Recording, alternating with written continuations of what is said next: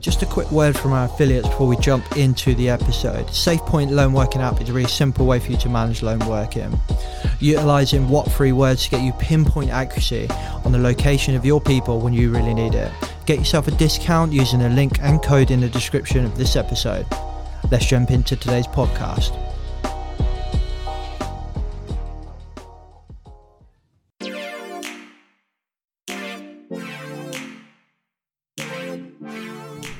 People? Today we are going to be talking about diversity in safety and particularly PPE from an article in the same IOSH magazine that I spoke about last time. It turns out there's quite a few interesting. Was this the same one? No, I think this is a different one. This is IOSH's July edition. Let's get into the podcast. Health and safety is almost a victim of its own success. Weird and oppressive regime of health and safety regulations. Six, a huge fire engulfs a tower block in Children being forced to wear goggles to play conkers at school.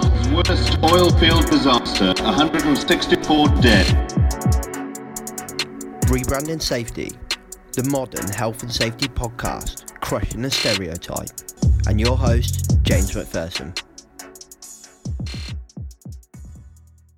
Okay, then, welcome back to Rebranding Safety. If you're new here, Rebranding Safety is a health and safety podcast making health and safety simple to help you save lives and save money. And hopefully, sometimes it's quite funny as well. The whole ethos is that we rebrand health and safety. Today, we're going to be talking all about diversity in health and safety based on an article from the IOSH magazine. Rebranding Safety is also on YouTube. You go and check us out. We produce every Tuesday shorter YouTube style toolbox talk videos uh, from any, anything from doing a risk assessment to managing manual handling to work at height, etc. etc in the podcast comes out every Monday, more in depth episodes, anything from 20 minutes of just me to 30 minutes of just me to 40 minutes of just me, or all the way up to an hour of an interview of a special guest. We've had some amazing people on, like Rachel Butler and Jason Anker. We've had local businesses that are making some massive difference, like Christian working with Slip Safety Services and David McLean making positive change in people's lives. So go back and check our back catalogue. We are massively getting bigger. We are, we are. I don't know. There's loads of podcasts on there that you can go look for. Anyway, let's talk about this episode. This episode, this magazine. Here we go. Wow, that was that was painful. Let's crack on. So, this is an article written by Kate Field. I don't know if you know, but in the last podcast we mentioned, not in the last podcast, second to last podcast, we mentioned um, Kate, she was part of that panel that we're talking about, the ISO 45001. I don't know if you remember. Anyway, she's written a piece of paper, piece in the IOSH magazine, which essentially is all about diversity. So, I think overall this article was very well written, and I really, really enjoyed reading it. And I thought it'd be good for you guys to know all about it. So, let's go. First statement at the start of the Industrial Revolution, social thinker John Ruskin captured some of the concerns about work in quotations. At the start of the Industrial Revolution, social thinker John Ruskin captured some of the concerns about work in quotations. For people to be happy at work, he said, they must fit for it. They must not do too much of it. They must have a sense of success in it. Fast forward 170 years, what has changed? It's tempted to say, not much. Yes, we have laws and regulations on safety and health, but these are generally slow to evolve and adopt a philosophy of all tu- oh, this is a great word, but I can't friggin' say it. Utilitarianism. Utilitarianism. A philosophy of utilitarianism. Oh, man legislation that fits the greatest number, not the individual. We also have a, a, lack of diversity in the bodies that make, develop, and frame this legislation. Standards development has, same, has the same challenges. Indeed, the term standard implies an average or norm, one size fits all approach. But does it really? In the provision of personal protective equipment or PPE, this issue becomes particularly acute. It's not simply about gender. Take, for instance, chest protectors for cricketers. Not only is there no provision for women, but they are also designed for right handed batsmen only. It's a long statement. I don't normally have statements that long in these brand new magazine article podcast things I've been doing.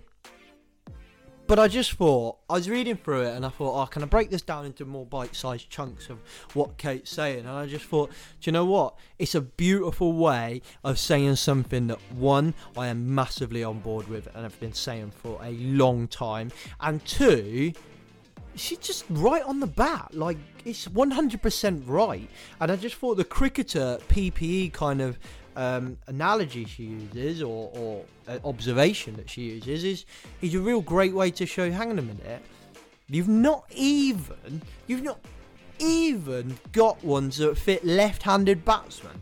It just doesn't make sense. Like, I'm not saying it would be okay to have not have one for women, but it's like we know how crap we are at that stuff. But the the fact that 100 years ago some group of men didn't go, hang on, some of us are left handed and they have that. It's like that really puts into perspective how, how behind we are. If left handed people are not even friggin' accounted for, then how the hell could we expect to account for women and people from different cultures, people with different ethnicities, people with different religions? It's just, it's, it was, I mean, I haven't got any words, which is was shit for a podcast because it's all about words it was just unbelievable when I read it, and I really thought that kind of put it into into context. And the the kind of things she mentions about standards being the one size fits all. It's just for me, this was just like music to my ears. You know, preaching to the converted kind of kind of thing. For to read this, it was just beautiful to see that you know somebody would, had picked this up, and that and as we go through the article, you can see that there are a lot bigger organisations that pick it up. Um, and I'm running with it. I'm making some positive change and some real nice differences in the world. It's a real shame that we're not there yet, though, isn't it? Let's just get the elephant in the room addressed. You know, it's 2019. How are we not got equality in PPE? It, it's just crazy. I read an article not so long ago about um, you know PPE not not fitting well for for women, like high vis jackets and stuff like that, just not made to fit women. It's just like it's such a good point. You know, they, you know all their clothes are different. Why would their PPE not be different? Um, it's just crazy. You know, it's just unbelievable and so disappointing. But anyway, let's move on. So interestingly, the European Committee uh, loads of letters CEN slash TC 162 slash WG 11 body for protection for sports includes input from both men and women and has a female chair so that was interesting. Nice step they've uh, now requiring input from men and women um, and they've got a female chair. So you know they're the body that oversees or manages protection for sport basically. So I thought that was very good. Nice to hear. A good step change in the way to go. Um, let's move on. Next statement data used shows a big difference in facial characteristics between Caucasian, Sub Saharan, and European types. So we're talking like RPE, for example, where even people's ethnicities and cultures and where they're from means it got a different face shape. I don't know if you remember, it reminded me on a more real layman, simple, stupid terms, what it said about there was this app thing and it was like different body types for different um, countries and how much the women of those countries preferred what body types, which is interesting. Uh, so it was like, you know, white English was this body type, um, and, and, other kind of minorities, ethnic minorities, had this type of body type, for example, and women preferred this and men preferred this, blah blah blah. And it was quite a funny but yet interesting at the same time article of how different we are, just from being born and raised in England or Germany or Africa or somewhere like that, which I thought was fascinating. But then you know you're you're making PPE to fit people, then you have to consider all these different types. But then let's look at it from a business point of view. That wow, that must be really difficult to actually do. Um, uh, you know, we're talking about you know, just just in these three uh, examples that Kate gives, Caucasian, Sub-Saharan, and European types, different facial shapes. So I know we have face fits for some RPE, but what about those kind of dust masks and things like that? That those one size fit all? Then surely they're not one size fit all. So I thought that was very very interesting. Part of the output of ISO um, 16900 Part One 2014 um, determination of leakage. I don't know why I've highlighted that. We'll cut that bit. Moving on. Oh, there we go. I found it. Part of the output of the ISO uh, 169,000, um, the determination of inward leakage, is defining the way the respiratory standards are changing. Um, the ISO standard specifies an increase in the number of test subjects from 10, which is the normal standard, to 25 to additionally try and represent the human diversity, which I thought was interesting. You know, they're trying to increase the amount of people in there to try and get more different types of diversity in there, which obviously, in my opinion, with diversity of people comes diversity of ideas and diversity of risk, but also diversity of solutions as well. I, I've always liked to think of people as the solution, not the problem. So I thought that was good to hear as well. Let's move on. Another ISO standard aiming to put people at the heart is ISO 45001, and we've done a podcast on that where Kate was part of the article that we read about as well. Occupational health and safety management system has an emphasis on creating a system that benefits the worker as opposed to the organization solely, which, in my opinion, the previous previous standards did. So again, if you've listened to the ISO 45001 podcast, I can't really comment um, because I haven't worked with it. But I am hearing a lot of things that I'm really, really pleased and interested to hear more about. The, this kind of person centered focus that I'm really liking the sound of. So that's interesting. Diversity is a factor that health and safety professionals will have to take into greater account of. Oh, sorry increase in perception of women in the workforce, aging population with its own associated health needs, obviously, plus wider ethnic diversity, plus challenges and opportunities that must be addressed in the long term. Human diversity should be seen in the same way as biodiversity in nature as a positive source of exchange, innovation, and creativity. We know that the luscious and most productive regions of the world are the ones with the greatest biodiversity. Isn't that just beautiful? Isn't that just absolutely downright beautiful, gorgeous way to think, to live, to explain things? In a, in a world where we are becoming so separated and so focused on what makes us different, why can't we just accept that this is the amount of difference in an area that would just make us so, as said in here, luscious and productive and innovative and creative. With diversity of people comes diversity of ideas. It's so beautiful. The way of putting that, I think, Kate, if you listen to this podcast, I commend you for that statement. It was, whether you stole it from somewhere else or you wrote it yourself, it was beautiful way of putting it. And when I read it, I was like, wow, wow that's something in the time that we are currently living in in the UK, that's something I would just love to hear and have the pleasure to read out to everyone else. So, yeah, I thought that was beautiful. Human diversity should be seen in the same way as biodiversity in nature, as a positive source of exchange, innovation, and creativity. We know that the luscious and most productive regions of the world are the ones with the greatest biodiversity. Wow. Your organization should be the same. Your business, everything you do should be the same. Everything works for everyone and everyone works for everyone else. You know, it's a beautiful, beautiful idea. And if we just kind of get past these focuses, and to be honest, how can you do health and safety correctly if you have that kind of secular um, mindset where you don't appreciate everyone as equal or treat everyone as equal, then then health and safety has failed before it's even started in your business. So it's probably something you need to address. So let's move on.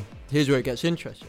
However, we need to understand the ecology of system to ensure that we do not cause an imbalance. The ecology of system, sorry, to ensure we do not cause an imbalance. It needs to consider differences in risk perception, attitudes to authority, time orientation, direction communication, personal space, non-verbal communication, gender, and even political history. I thought this was interesting because diversity, by its own kind of nature, brings different brings difference of opinions difference of way communicating difference of way of doing things. Um, i remember when i used to work for a company that had an african base the the head of safety or whatever i can't remember what their title was they basically went out there and as much as i hate ppe not I don't hate PPE. That's a bad way to say it. As much as I hate uh, our over reliance on PPE and using a positive story for PPE, this is one. So they went out there to Africa, and we had a factory, a warehouse with n- all of our staff, no steel toe caps, forklift whizzing around, no segregation or anything like that. And they thought, well, there's something we can change tomorrow. We can get everyone steel toe cap shoes. Okay, let's do that. Easy peasy. That's something we've done. We've, we've, we've you know done the hierarchy of control the wrong way round and started with PPE, but let's let's not dwell on that. We did that. So got them all there. The next day they got delivered, or whenever they got delivered. The next day, after they'd been delivered, nobody came into work with their steel toe caps. Why? Because when she went to the manager and said, "Why is no one wearing the steel toe cap?" She said, "Because they're the nicest shoes we have." So we kept them at home for when we go home for dinner. And I was like, no, like that's just just crazy. And that, that story will always stick with me forever. That you know we need to not be so naive. Um, sometimes and just consider the differences of other cultures and stuff like that and and I just thought that was so it was just a just for me as a young health and safety professional it kind of was just one, it brought home to me how much I've got and how, and how much I need to learn to appreciate that. Um, but also, it's something to consider for us that, okay, should we buy them another pair so that we, they can have a pair at work and a pair at home? I thought that would be a really nice way to do it. Let them have the ones at home, just let them have them. Um, you know, if that means that much and it's something they, they haven't had, then let them have it. It would be a beautiful thing to do. Um, I don't think that's what they did. Um, but yeah, I did think that was interesting difference of risk perception is interesting. The same factory, um, c- quite commonly, quite commonly would climb up racking and just throw um, items out of the racking quite every day. That was just common practice. Um, different ways of carrying things. You know, you look at like um, the Asian countries where they're carrying the, the, the stuff on their heads Who's to say that's the right or wrong way to do it? I don't think we can argue that. Um, I don't think I can argue that. I think there's a point to say that maybe that's a better way to lift. But that aside, if that happened over here, it'd be difficult in the UK for a health and safety person to accept that that's okay because they've not been trained to see that or deal with that. So that's a thing to consider. I'm not going to say you know you, you you're going to have people like you know carrying stuff on their head in in in the factory tomorrow, but I do think it's a very good point Kate's touched on that with diversity quite obviously brings diversity and those things can also present challenges and different mannerisms. I remember working in a factory when I was young, um, not in health and safety role, in like a machine operator role before I got into health and safety, and I was one of few English people there, and personally was quite lonely. Not that everyone was horrible, not that anyone didn't want to involve m- with me. I, you know, I was one of few that only spoke English. That's my own fault, no one else's fault. Um, my own kind of lazy fault that I never learned anything else. But I couldn't communicate as easy as everyone else could, so naturally I became this little entity in my own group for my own faults and, and everything else, but it was quite lonely. And that's a challenge for a business to deal with, I think, because granted, I was only a temporary worker, so they probably didn't really give a shit about me. Well, I know they didn't give a shit about me because I was made redundant a few weeks later, which, FYI, was like the best thing that ever happened to me. However, I think it's on a business to be able to sort things like that and just make sure that everybody is you know, n- not lonely and everyone can communicate with each other. Except, don't get me wrong, we could communicate to do our job, um, but yeah, I do think you, you need to consider those things, and I just think that's a really interesting point that Kate makes. So let's crack on. Organizational, you know, organizational socialization of the process of conveying the organization's goals, norms, and preferred way preferred ways of interacting with workers, or more simply, identification with the organization is essentially is essential sorry to managing diversity successfully. This does not mean pressuring workers to conform to a single norm but rather that diversity is the norm. But how do organizations do this? It starts with leadership and in particular transformational leadership what's transformational leadership it's a person that leads for change. So, you know, they transform, they're leading a transformation. So, if you think like Nelson Mandela um, leading to change apartheid, to stop apartheid, like that, yeah, that's a transformational leader, probably one of the most iconic transformational leaders. But isn't it interesting that leadership is something that comes up in nearly every video I do, every podcast I do? It's all about you in your business. You need to be a leader. You need to learn to have empathy. You need to learn to communicate. You need to learn to love your staff. You need to look after your staff, look after your customers. You need to learn to be mindful of those people, mindful of the decisions, the impacts that these things have on you and start being a bit more self-aware of what you are doing and how that affects everyone else. And i thought that was a really interesting point. And and again it's written so beautifully. It's written really really nicely. So it starts with transformational leadership or starts with leadership. You know transformational leadership is just one part one type of leader. There's so many different types. I think i think the top three are like uh, top four. There's top four types. There's like transformational servant uh, I can't remember the other two. So that was interesting. Emotional intelligence is a skill that they've highlighted in here. In here, empathy, reducing conflict, um, inclusion, um, involving and empowering workers. Uh, I bang on about this all the time. Empowering and involving your team is probably one of the biggest and most effective things you can do in your business to change your culture transformational leadership, emotional intelligence, and worker inclusion. These are at the heart of good occupational health and safety. These are things that we haven't spoke about um, for a long time. You know, these are things that people don't hear. You know, this is what they need to hear. That risk assessments, standard operating procedures, and health and safety policies are not the heart of occupational health and safety empathy, emotional intelligence, worker inclusion, involvement. That's the heart. Leadership is the heart of good health and safety. So, I would like to commend Kate Field for her for her very amazingly written article. I thought it was very nice. There were some beautifully uh, written phrases and statements in there, which, to be honest, could be taken away and put in quotes on a wall um, in your office or whatever, and you would think that somebody, you know, Gandhi had said it or something like that. So, well done, Kate. It was a very, very nice article. I thoroughly enjoyed reading it. I've enjoyed butchering all of those statements to my audience. Um, so, those of you that have found it slightly interesting, but thought I would like to read Kate's article and not listen to James butchering it, excuse my laptop making notification noises. I thought that was turned off.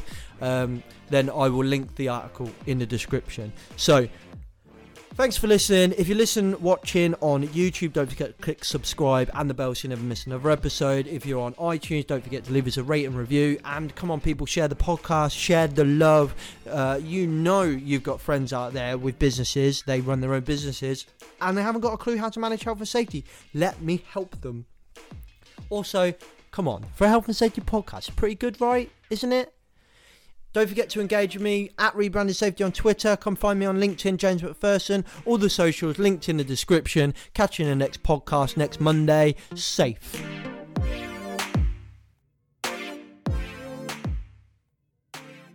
We interrupt this broadcast to bring you a shameless sponsorship clip. In all seriousness, guys, we partnered up with DRM Group. You know David McLean's been on the podcast time and time again. We absolutely support his message, and he's got a brand new online course to help you. I'm going to let him tell you all about it now. The brain can be trained to think and behave differently, to think in more positive and optimistic ways. And there are steps that you can take to train your brain to feel good for good. and we call this lasting positive change.